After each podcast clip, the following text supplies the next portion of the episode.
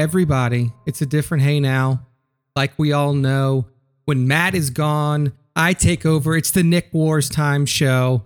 I'm running the ship for this next probably hour or so. I'm not going to have a two plus hour long solo cast. One, because there's really not too much to talk about this week because we are mere days away from the start of Celebration 2022 as I record this on Tuesday, May 24th.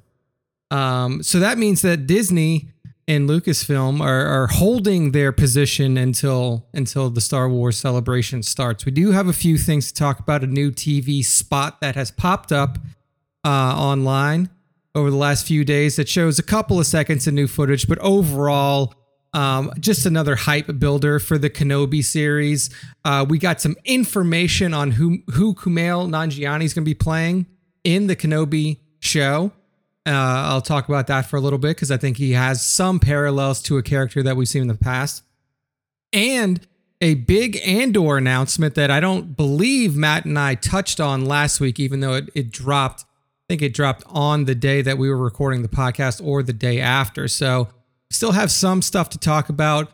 Plus, of course, we have the top five. We have the question of the week to make sure that our fans get the attention they deserve from our weekly show. So do not fret. We will still pay homage to the fans this week. Sorry for those of you who did make the top five that this isn't a live show, but I will speak your name when we get to that part. But uh, to kick things off, I know that that Matt and I usually have a little BS session just about what we've been watching, what we've been doing.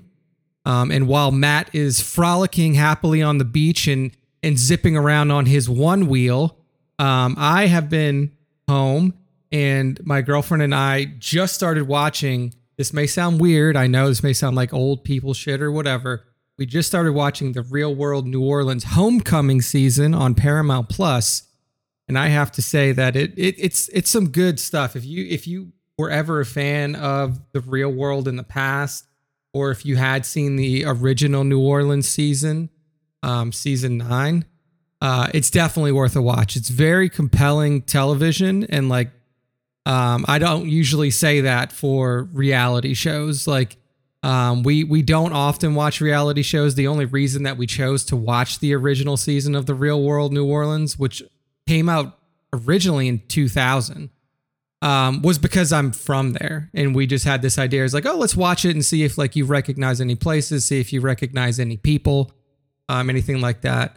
Uh, but after watching the initial series and then knowing that the Homecoming uh, season was coming out soon, um, we we kind of powered through the first, the original, and then started watching the uh, Homecoming season a few days ago, and pleasantly surprised at how good it is.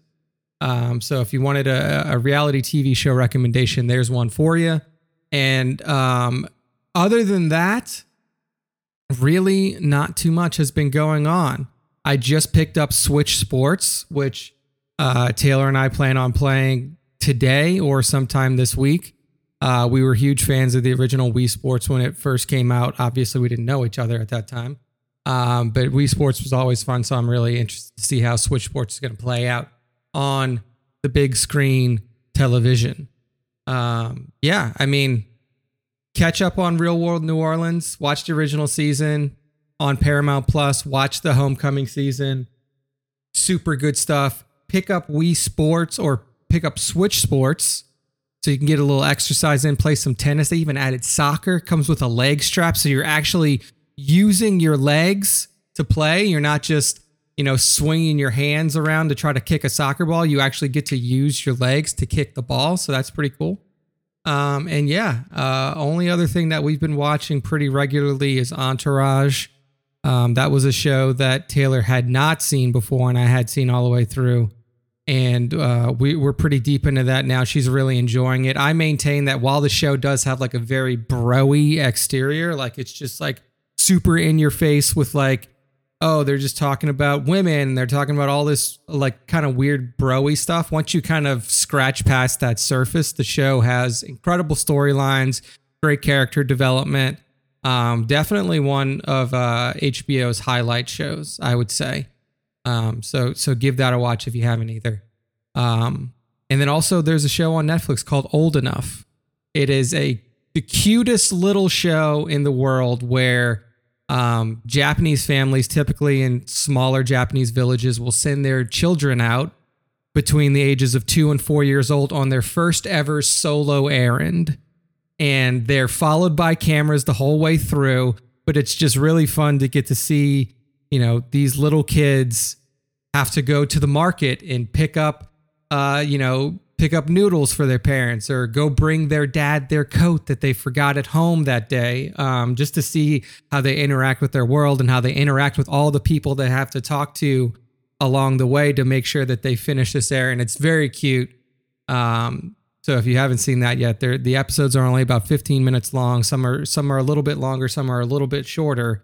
But it's de- if you need like a nice palate cleanser before you go to bed just something to put you in a good mood right before uh, you hit Dreamland, give uh, Old Enough on Netflix a watch. It is is a super fun show. But we have now completed our non Star Wars talk for this episode. We're about five and a half minutes in, so definitely not the full length bullshit session that me and Matt usually give you, but a, a protracted one because there's only uh, there's only one of us here today. So what we'll start off with first is, like I mentioned, the new Kenobi TV spot that dropped on May 23rd yesterday. Um, it's a 30 second TV spot and it does contain some new footage. You know, there there there are a few new clips, maybe some voiceover that you hadn't heard before. Um, but in general, it's it's just another hype builder. I think the the coolest thing that you get to see to physically see in this trailer is you actually get to see a moment on Tatooine when Reva ignites her saber and holds it up to Owen's neck, um, which is likely the scene that precedes or that precedes uh, the one where we see Owen confronting Kenobi and and really calling him out, saying like, "Hey, you're bringing all of this problem here. Like you're the reason." That these people are here now. You're the reason that these people are being, you know, that that my people, Tatooinians, are being killed um, because they're searching for you. So it was really cool to kind of get that preceding narrative, and then also you get some voiceover from the Grand Inquisitor talking about what is required to hunt Jedi. Um, and it really does a great job of of of building the narrative around like they're not just gonna like go to Tatooine and find Kenobi. Like they're hunting. It requires patience and everything that that that comes along with hunting a Jedi. So I thought that the the voiceover inclusion of the Grand Grand Inquisitor was cool. I thought the scene showing Reva actually having a saber to uh, Owen's throat was was actually very telling. Um, and it gives a reason behind the confrontation that he has with Kenobi, especially in the market. Um, so that was a cool little spot. You can check it out. I'll have the link to that um, to that post listed on the podcast uh, article. So make sure to click into that and then click into the new Kenobi trailer because it's out there. It's out there in the wild. So check it out.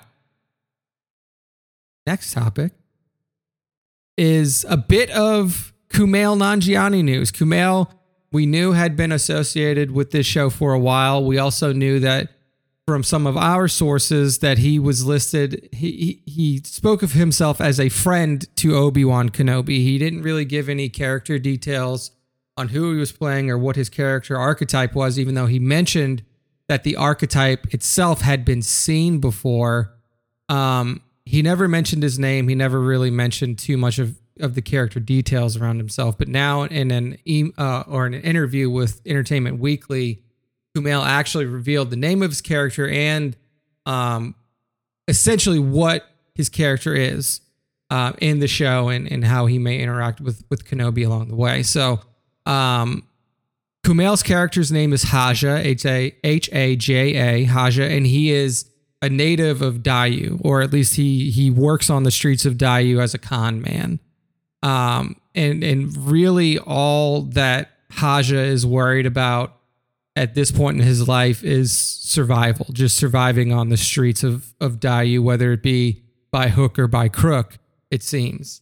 Um, and this is a quote from from Kumail from the EW article about Haja. He says he's sort of he's the sort of con man guy who cons people for money. That's what's important to him. And then he has a run in with Obi Wan, and suddenly he sort of gets stuck in the bigger conflicts at play, which is the thing that he really tries to avoid.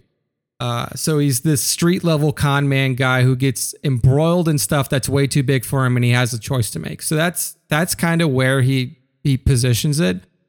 And previously, when we were talking about Kumail's character, he had mentioned that the archetype was something that we had seen in Star Wars before. And I think the closest, like really the closest archetypal character that you can draw to what Kumail has described with Haja is probably DJ from uh, TLJ from The Last Jedi. And, um, and the reason I say this is because DJ was an, originally brought to us and, and and presented to us as a slicer. He's like he's this guy.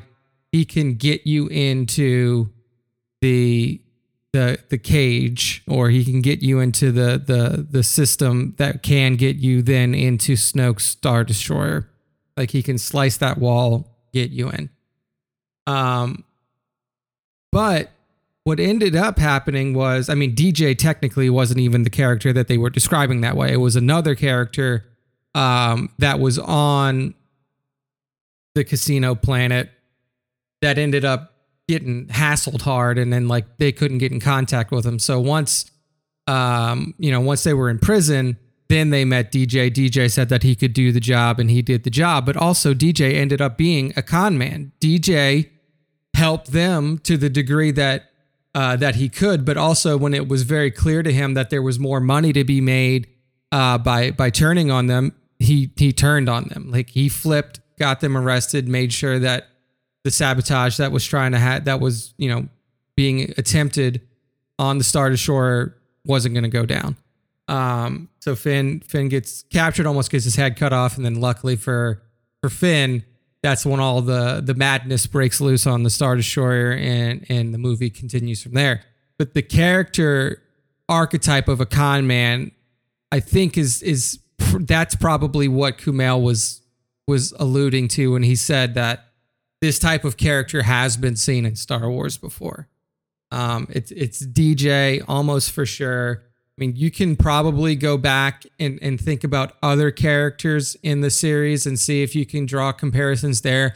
I don't think that you can consider Hondo a con man because he typically does um, keep his word to the people that he makes it to, especially in the dealings that we've seen with him in the animated series in Rebels with Ezra and the Phoenix crew, and in uh, in other episodes that we've seen him in as well. So I mean I wouldn't necessarily consider um consider him a con man and just trying to think through all of the other pieces of content that we have out there there's definitely no con man archetype that we've seen in any of the movies prior to DJ I don't think that there was one that you could necessarily point out in the prequel trilogy or the original trilogy the closest you could say was was Lando. Lando was a bit of a was a bit of a con man, you know, like that that's kind of how he made his living. Lando definitely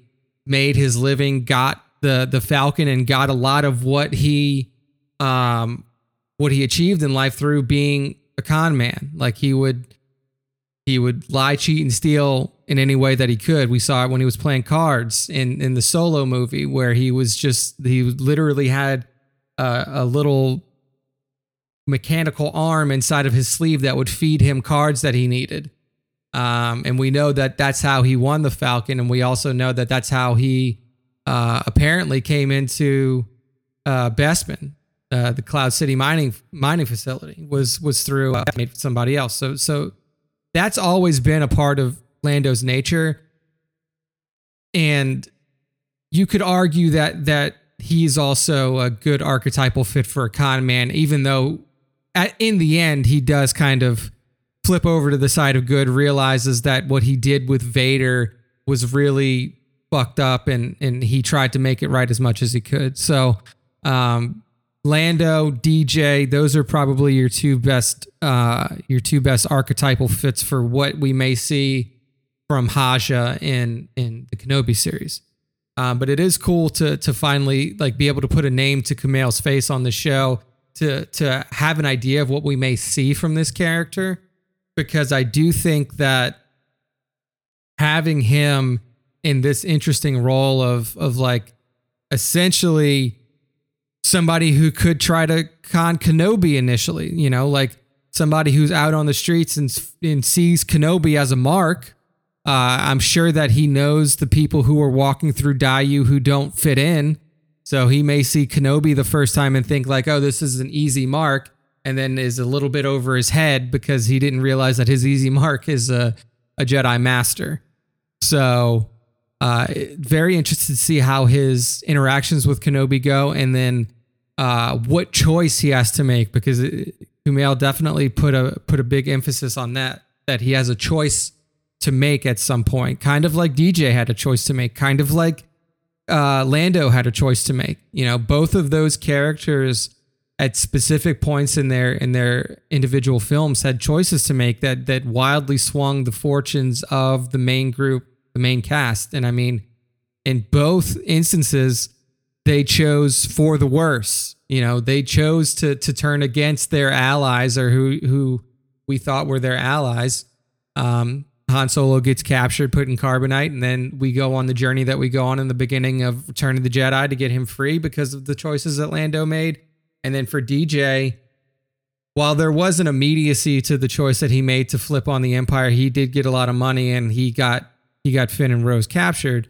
Um, but the uh, the follow through wasn't necessarily as as long tail as the as the Lando decision follow through. It kind of immediately got shunted to the side once the the chaos started to happen on the on the bridge of of Snoke's Star Destroyer. So I'm very interested to see if if that's going to be a if it's going to be another choice like that where Haja is going to have to make this choice between do I give up Kenobi or do I lie to the empire? Do I do I try to hide this man and and, and keep him safe? Um, so it, it will be interesting to see how that all plays out. But yes, Haja is who Kumail is playing on. He's going to be on Daiyu. So once we hit Daiyu, he'll be there working the streets, conning people, and then he will eventually run into Mr. Hello there, Kenobi himself. So awesome stuff there from the EW article. Uh, the interview with Kumail. There's another quote in there that you can read too, just introducing his character and kind of talking a little bit about Daiyu. Uh, the our post will be linked in the podcast article, like always. So make sure to click into that if you're listening, and then read the full context of the story. There you go. Um, the last huge piece of news that, that I wanted to talk about was the Andor series confirmation of a late summer release for this year. I was definitely like Matt and I had talked a lot about the a lot about the Andor series, mostly because it was the series that we had heard so little about. Um, there was that there was so little buzz about even during its even during its filming. There was there wasn't really like this huge buzz that you've seen around Andor, like we have seen around Kenobi, that we have seen around even Ahsoka. To this point, has a lot more buzz because of the the names and the faces that are going to be in that show. Um, for Andor, it has been relatively low key, and it's likely because you don't have one of these tent pole characters in it. You know, with uh, with the Mandalorian, you didn't really need a tent pole. The Mandalorian established the Star Wars TV verse, so you didn't need somebody like you know Obi Wan Kenobi. You didn't need somebody like Ahsoka Tano. You didn't need somebody like Luke Skywalker in it initially to sell it because people were more interested in it just for it being what it was the first live action Star Wars television show ever. Um, now that we've had a few of these releases, you know, we've had Mando season one, we've had Mando season two, we've had uh, the Book of Boba Fett. So we're now we're pretty deep into this the, into this Mandoverse, this live action TV universe of Star Wars. Um, people are now starting to look for like, okay, well, what can we like when a show comes out? What can we gravitate towards? For the Book of Boba Fett, it was Boba Fett. It was the first time that he was being reinserted back into new canon. um, in a meaningful way. Like he he's going to be there, and we're actually going to see what happened to him after the the famous fall into the Sarlacc pit at the uh, at the beginning of Return of the Jedi. That was the seller. Ahsoka, clear seller. The the seller is right in the name, Ahsoka. Um, everybody who has ever watched Star Wars animated um, will will for sure list Ahsoka Tano in their top five Star Wars characters of all, of all time, whether it be just storyline wise or, or or whatever other measure you want to rank her to. She always makes it into that category for a lot of people, and it's because of how well Dave Filoni and the writers um, of Clone Wars and even of Rebels, Simon Kinberg, bringing him in, were able to flesh out her storyline and and really make her a persistent part of this universe. So I think that's why uh, Andor has really kind of been out of the spotlight for for that period of time.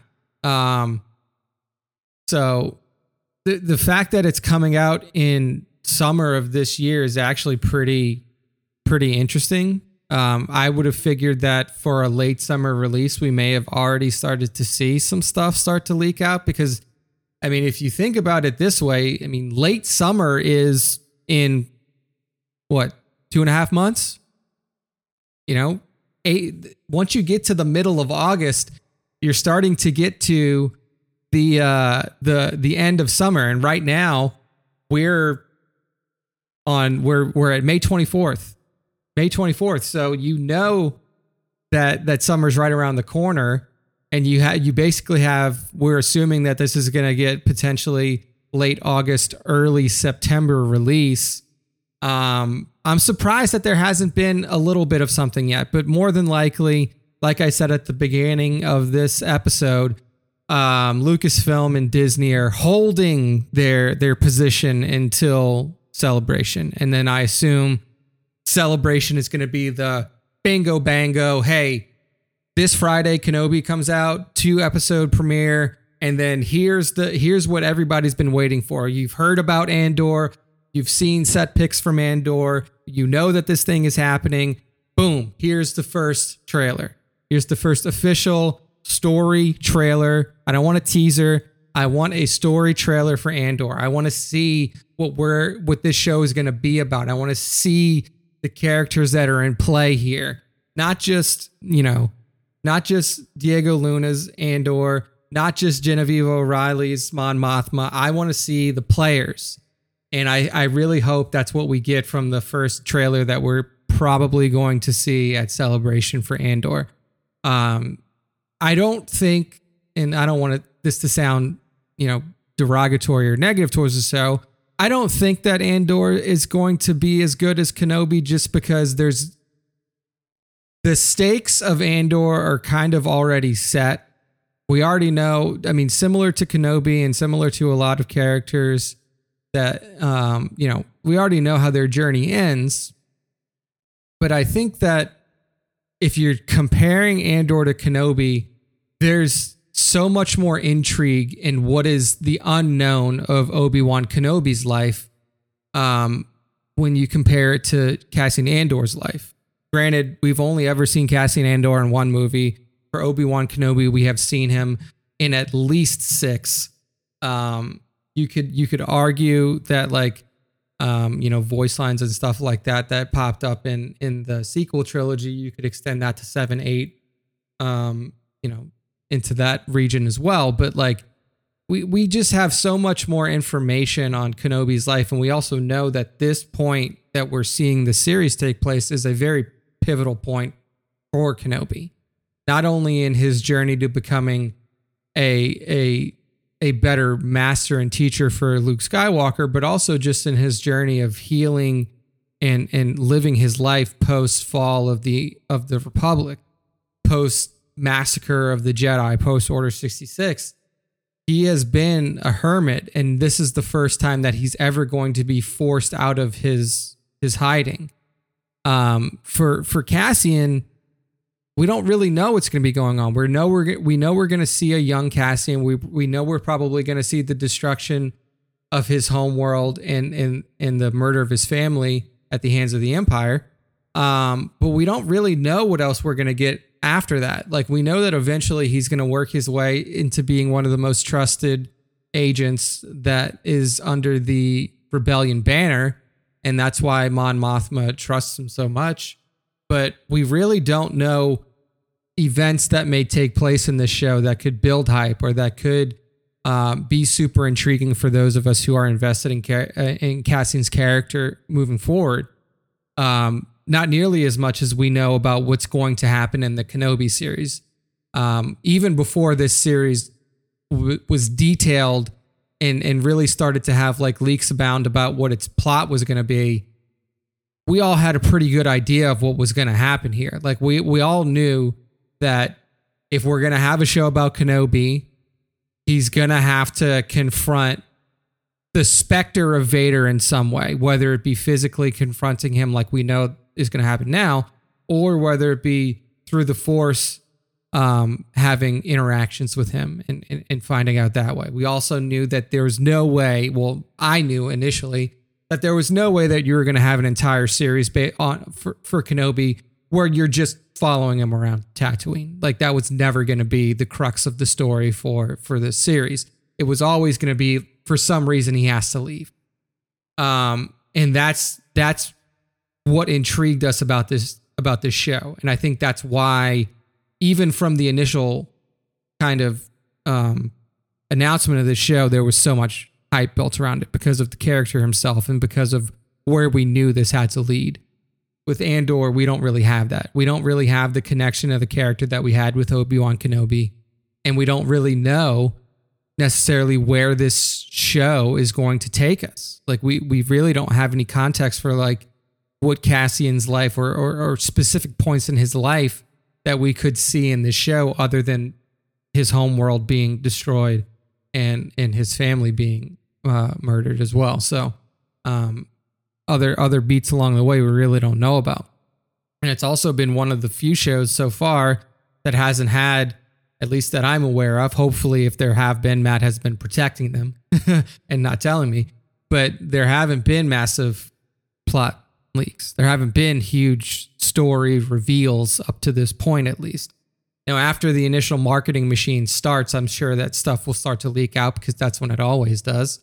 But up to this point, you know, probably only three months away uh, from release, we still don't really know this that much about this show, and I think that that's really cool. I wish that uh, the Star Wars internet verse, the HoloNet, could could function in that way a little bit more often, to where we don't have full plot leaks happening and we don't have you know big spoilers being released and and that being the stories that we have to talk about on on the show. I wish that that there was less focus on spoilers and leaks, and there were more s- stories uh, around building characters and, and, and building plot threads and, and, and stuff like that, and, and really, um, not not really talking about what's going to happen in the shows because a script leaked, but more hap- more talking about how does this world continue to build? Uh, you know how, how like w- what is the end game? You know what like we have all of these interconnected narratives that are now being built through the uh the Star Wars TV verse the Mando verse as it's being called. Um what are we building to towards that? Because now with Ahsoka coming out and that being connected to Mandalorian having Book of Boba Fett out already um we know we're building towards something they talked about this this MCU style kind of uh, clash. This this big, you know, all of these smaller shows building towards this big event, and I, I want to s- start to see where that development is going towards now that we have um, three distinct properties out that all function in the same universe. So I really do hope that Ahsoka is kind of the kickoff for that that narrative through line to where we can finally see where this big um, this, this this really big convergence is going to happen between all of these different properties and all of these different characters and and you know who the big bad is going to be. Like in the MCU, we found out that it was going to be Thanos, basically right when the first Avengers movie ended. If you if you stuck around and if you remember the stinger at the first Avengers movie, it was Thanos kind of sitting on the throne and we were like, okay, he's the puppet master. He is the one that's that's that is clearly pulling the strings to whatever is happening in the universe at this time. And I want to see something like that from the Mando TV verse soon.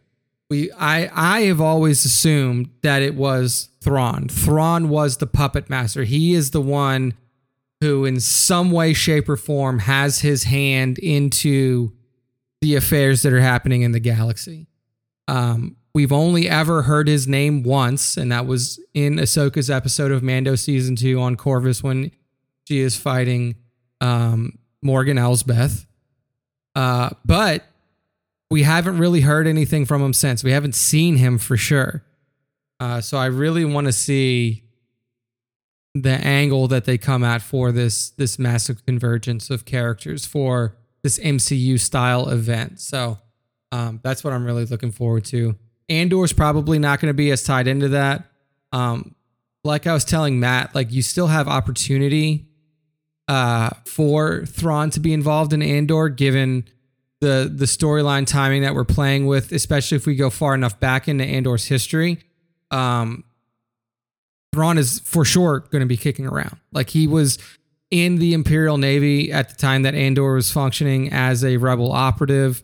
Um, and we already know that we're probably going to go farther back than the uh, initial skirmish that he had with Phoenix Squadron in Rebels. So it wouldn't be surprising to me if we did see him pop up in whether it be in cameo or have some sort of through line to play in Andor because he was such a huge part of the Imperial military, specifically the Imperial Navy at that time.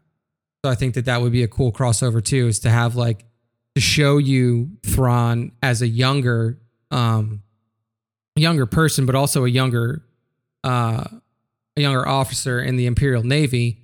And then you get to come back and see him years later in the Mandoverse timeline as this potentially the new de facto head of the Imperial Remnant. I think that that would be very interesting.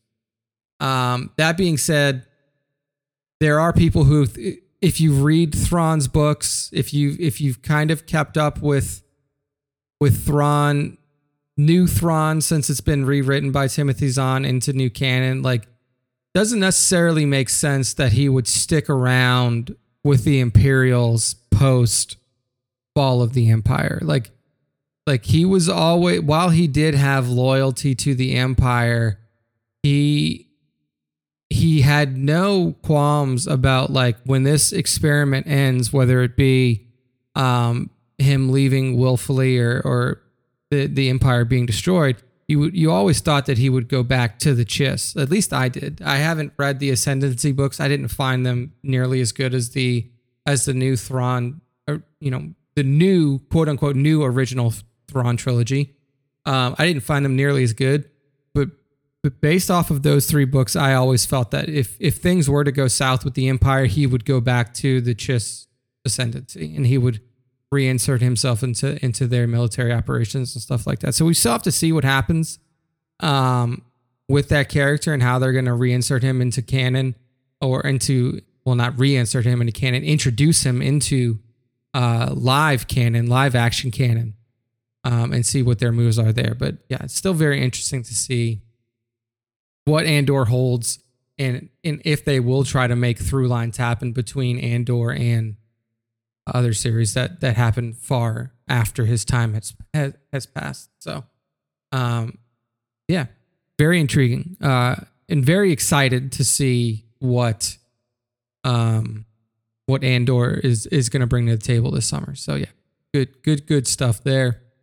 And uh, that's it in terms of stories happening out there guys. You know, like I was saying, there's not really a ton of stuff that's that's going to come out this week because celebrations happening for those of you right now that are listening to this on a Wednesday, on Wednesday, celebration starts tomorrow. Celebration starts Thursday. So, um, highly unlikely that we're going to get any, um, any, any huge news that drops prior to that. So, um, yeah, there we go. That wraps up our main topics for this week. Like I told you guys, we're we're this isn't going to be a long one. There's not a lot of topics to talk about. Uh, a little bit of speculation happened with the uh, the Kumail part, with the Andor and storylines that are that are still happening in the live action TV verse. But we have already, you know, a mere 35 minutes into this episode, arrived at um this the fan segment. We've already we've already hit it. And the the question of the week for this week from Matt was, are you more excited to see the return of Ewan McGregor as Kenobi or Hayden Christensen as Anakin slash Vader? So who am I gonna who's gonna be the lucky few that get into this week's fan segment responses? Um, Nathaniel James, zero one. I don't believe he's ever had his his response read on the show. He says, "Love and excited for them both, but I can't wait for more Vader footage." That's so Vader. What a good name on IG. What do you think he says, people? You think he said Vader? Wrong. The answer is obvious, says That's So Vader. Owen Lars. Everybody's waiting to see Uncle Owen. Everybody's waiting. How did he get so crotchety? Why is he so mean to Kenobi? You know? Now we get to find out. Like I said in the new trailer, he had a, a Sith Inquisitor hold a lightsaber blade to his neck. That probably would put him in a bad mood. Sir Dork 730. Never heard of this guy. Never heard of Sir Dork, but he seems just just from looking at his his profile on Instagram, he seems like he's a good guy. Sir Dork 730 says, excited to see both. I'm a bit more curious, however, to see Hayden reprise Anakin, not Vader, Anakin. I haven't seen Hayden act since Jumper, and it will be super interesting to see his return. I'm also even more curious to see how Hayden acts in the Vader suit. So not only is is this Sir Dork 730, this this this new person in our community, not only is he excited to see Anakin, but he wants to see how Hayden acts in the Vader suit. I, I agree with this person. I think that that is a very uh, a very good response. Corona 4 says definitely more excited to see Ewan, but a lot more curious to see Hayden and how the character slash characters will be handled. Another curious mind towards Hayden and seeing how he will be as Vader slash Anakin. Um, Jedi Knight Inside says, tough one. Maybe, maybe just a little more excited to see Hayden as Vader. He finally got his chance. That's right. If you've been a longtime Star Wars Time Show listener, even from back in the entertainment Buddha days, you will know that that Matt and I were the original Hayden for Vader stumpers. This was way back in the pre Rogue One days. We were already calling for Hayden as Vader in, in Rogue One. I believe we were probably the only ones doing it, but we were doing it. We were out there. We had the signs, we have the receipts, it's on the internet. We we put Hayden for Vader out there in 2016 and it happened. So that just goes to show you when the Star Wars Time Show speaks things into the universe, they may take some time, but they will happen. Um, one more response here says Pro Delgado one. He says, Ewan, it's a shame we won't get to see Hayden's wonderful furrowed brow under that helmet. We may. We may. Pro Delgado one. We may get to see his furrowed brow under that helmet.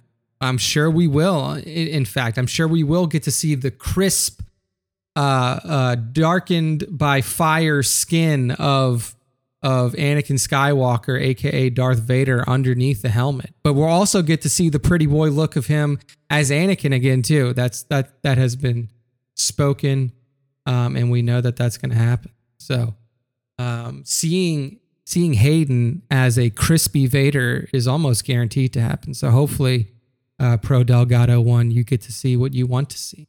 There we go. Um, that's the question of the week. Thank you all for responding to it.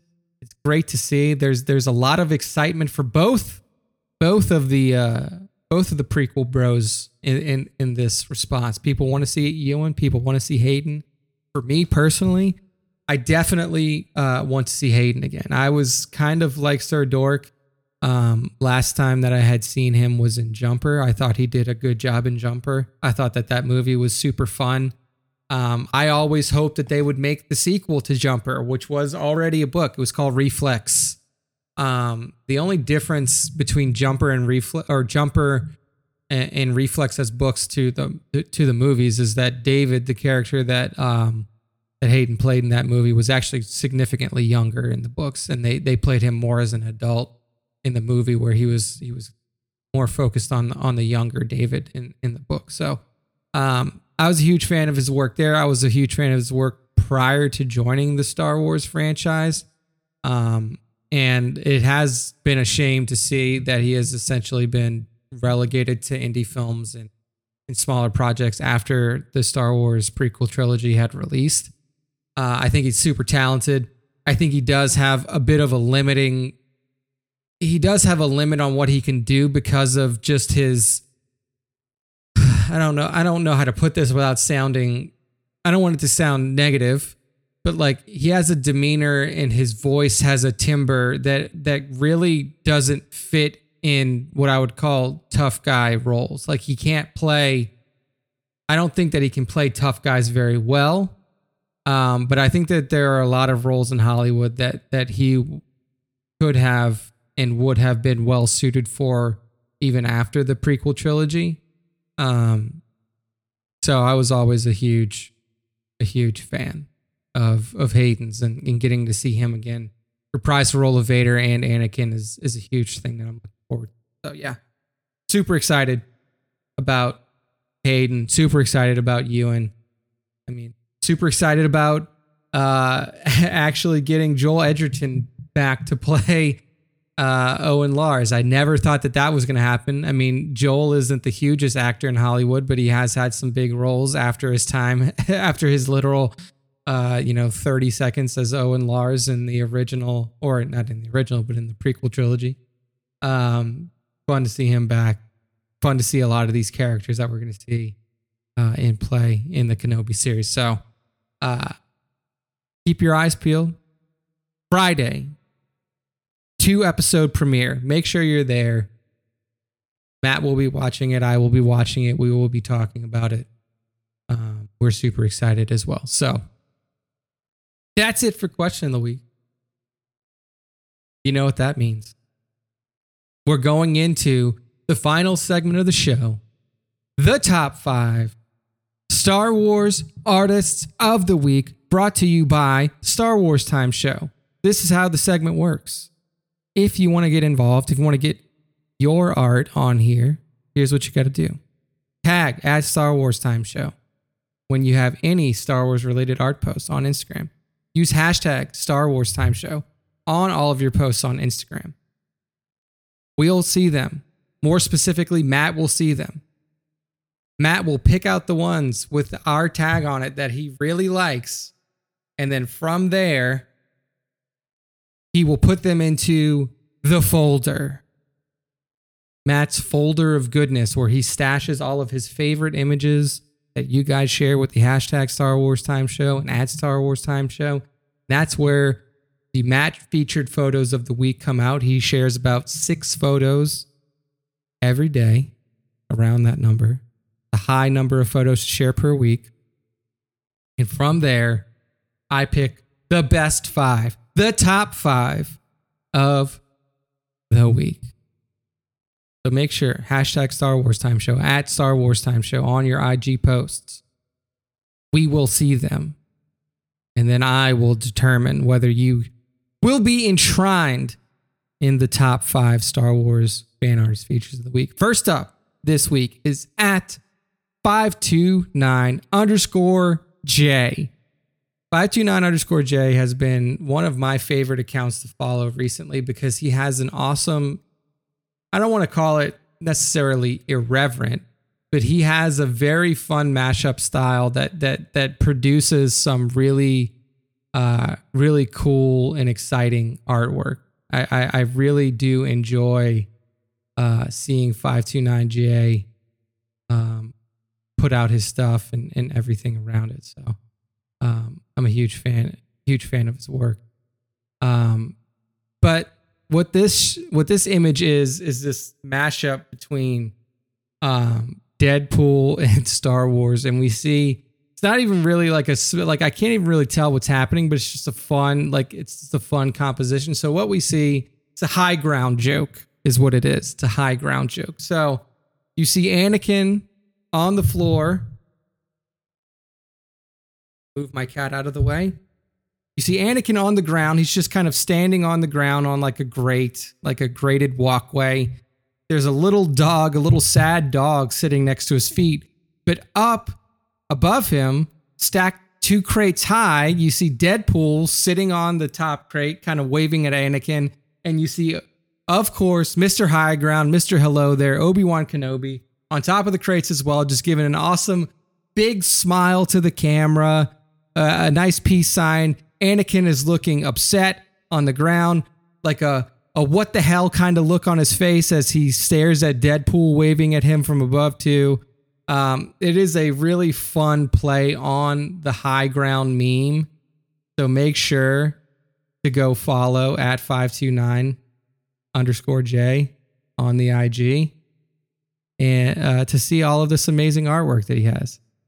Um, very, very fun stuff at 529 underscore J A Y on the IG. It's always fun to see the mashups that this man is working on. Um, next up in the top five is at Nick's N I K S Toy Picks. Nick's Toy Picks. And he has another incredible uh, scene. We saw one last week of of Koska Reeves kind of cutting through some stormtroopers uh, on a battlefield, and now we have another one that features both Koska and her leader, her Nite Owl leader, Bo Katan.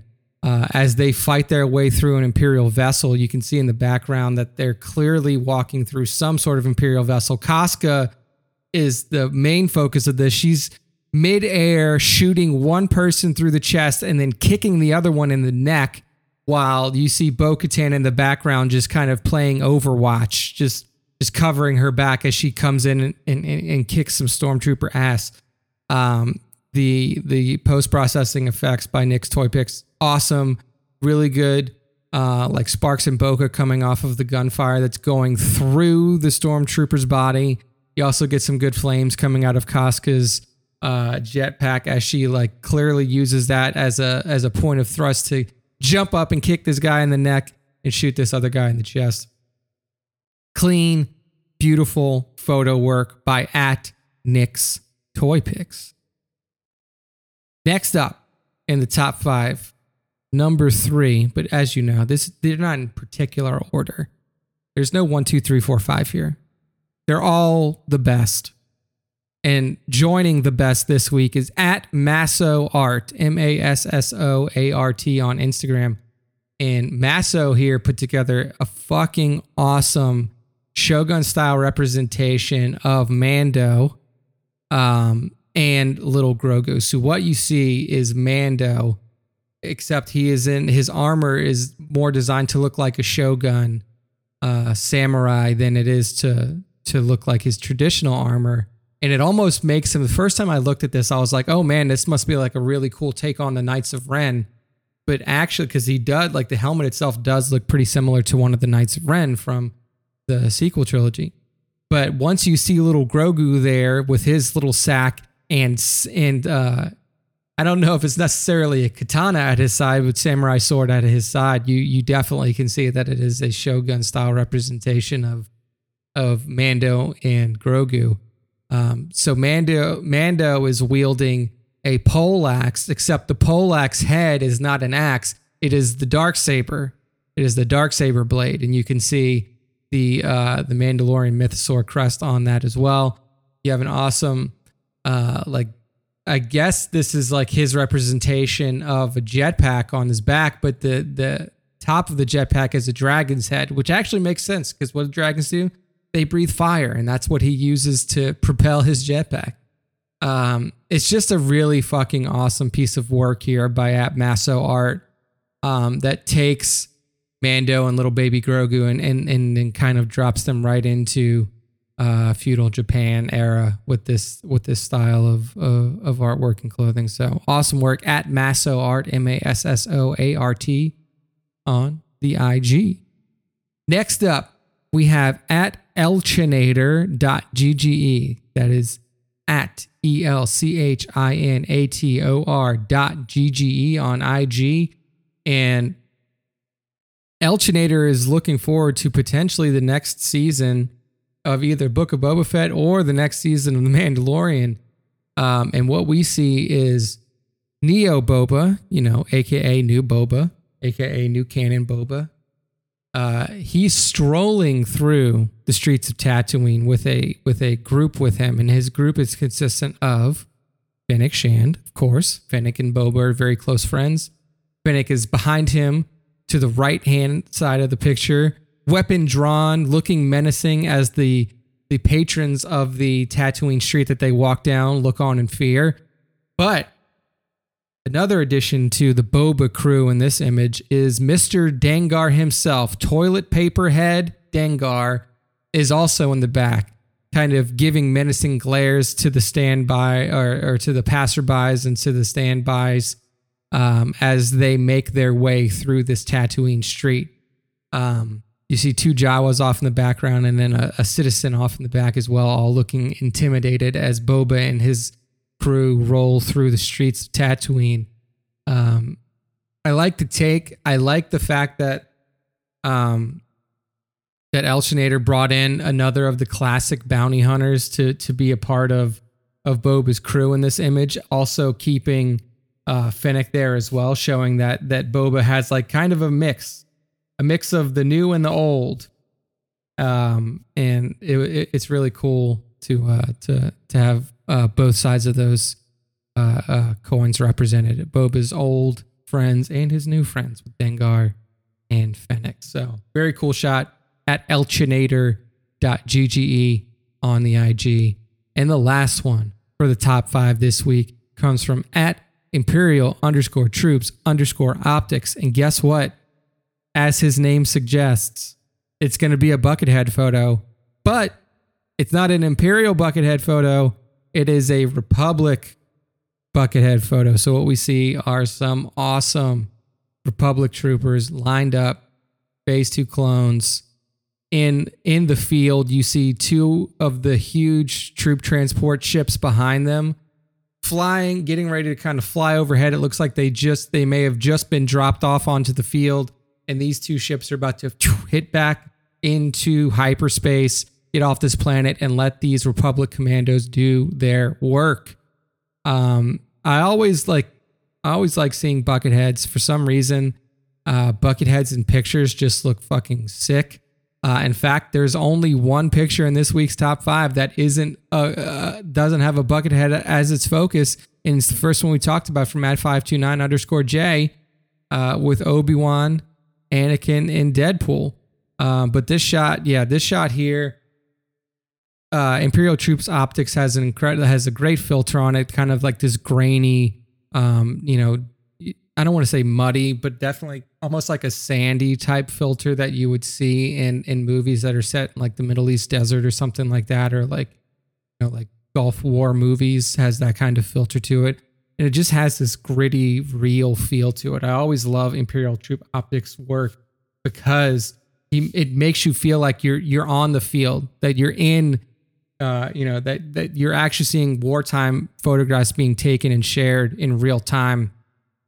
He does a fantastic job of portraying that in his imagery, and um, he did that just that right right now with this image of our of our clone trooper friends being dropped off uh, for a mission on this on this what looks like to be relatively craggy and dry arid planet.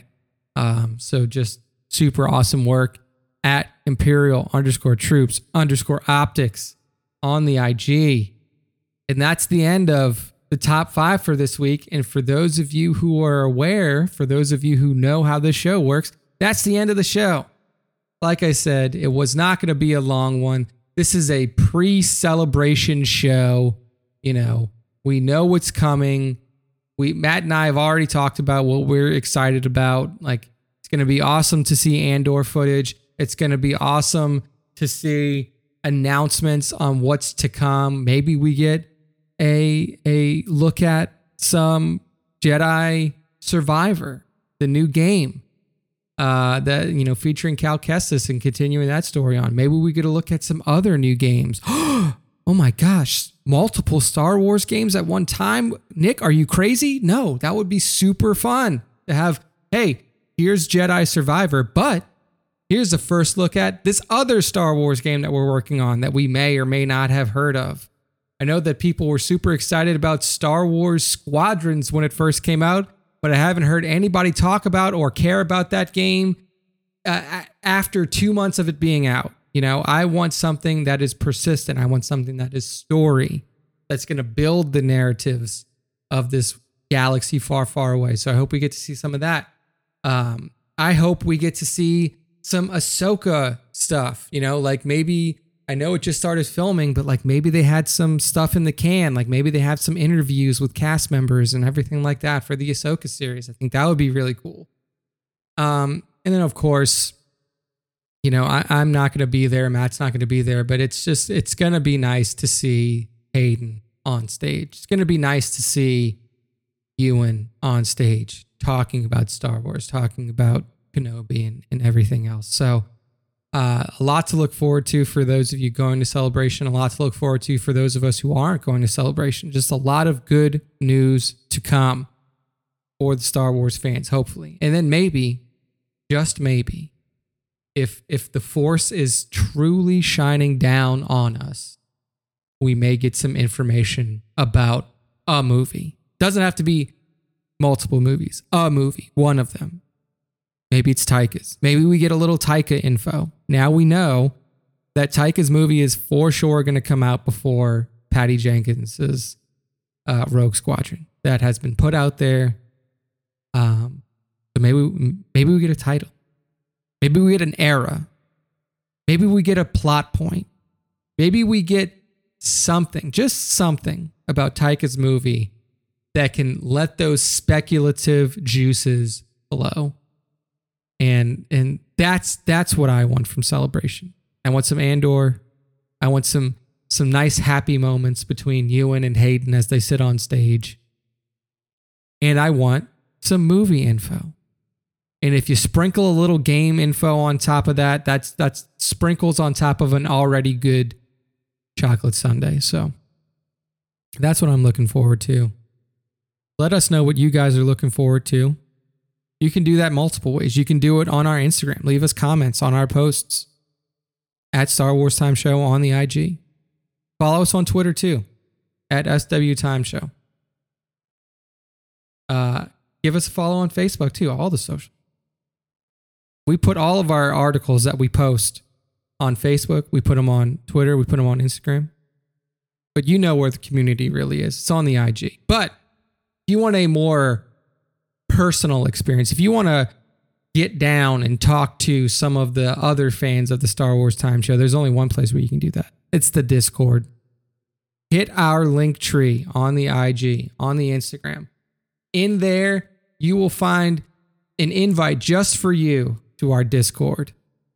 Join the Discord have some fun with the people who who interact in that. I'm actually starting to take some suggestions from our Discord. Whoa, look at me. I'm not a Discord user. But I, I have I have solicited the Discord for suggestions for a new short form, not really new, for a returning short form uh uh little video series that I was gonna do called Less Than 12 Parsecs. You know? I that I, I need ideas from the community for that. And the best place to give me those ideas is on our Discord. So make sure hit the link tree on the Instagram. You'll see it right there. Star Wars Time Discord. Click that link. It'll open your Discord. And guess what? It'll drop you right in. You'll have access to all our channels the meme channels, the bullshit channels, the, the just chatting channels, And then you'll also see the new channel that I created, Less Than 12 Parsecs Ideas. If you want to hear about anything Star Wars related that takes less than 90 seconds, put it in there. There's something that you don't know about Star Wars. If you have a question about Star Wars and you think that I could answer it in 90 seconds, put it in there. And maybe I'll make your ideas come to life with a new episode of Less Than 12 Parsec. So that's it, everybody. Thank you for joining us on this roughly one hour long podcast. I'm glad that I could give you some some info leading into Star Wars Celebration, and hopefully, when Star Wars Celebration is wrapped up, Matt and I can come back together, have an awesome discussion about what we saw, what we liked, and then what we have to look forward to. So, for Nick from the Star Wars Time Show, or from Nick from the Star Wars Time Show, thank you for joining me along this journey. Follow us on the socials, interact with us on the Discord. And as Matt likes to say, if you listen to the Star Wars Time Show, the Force will be with you always. Goodbye.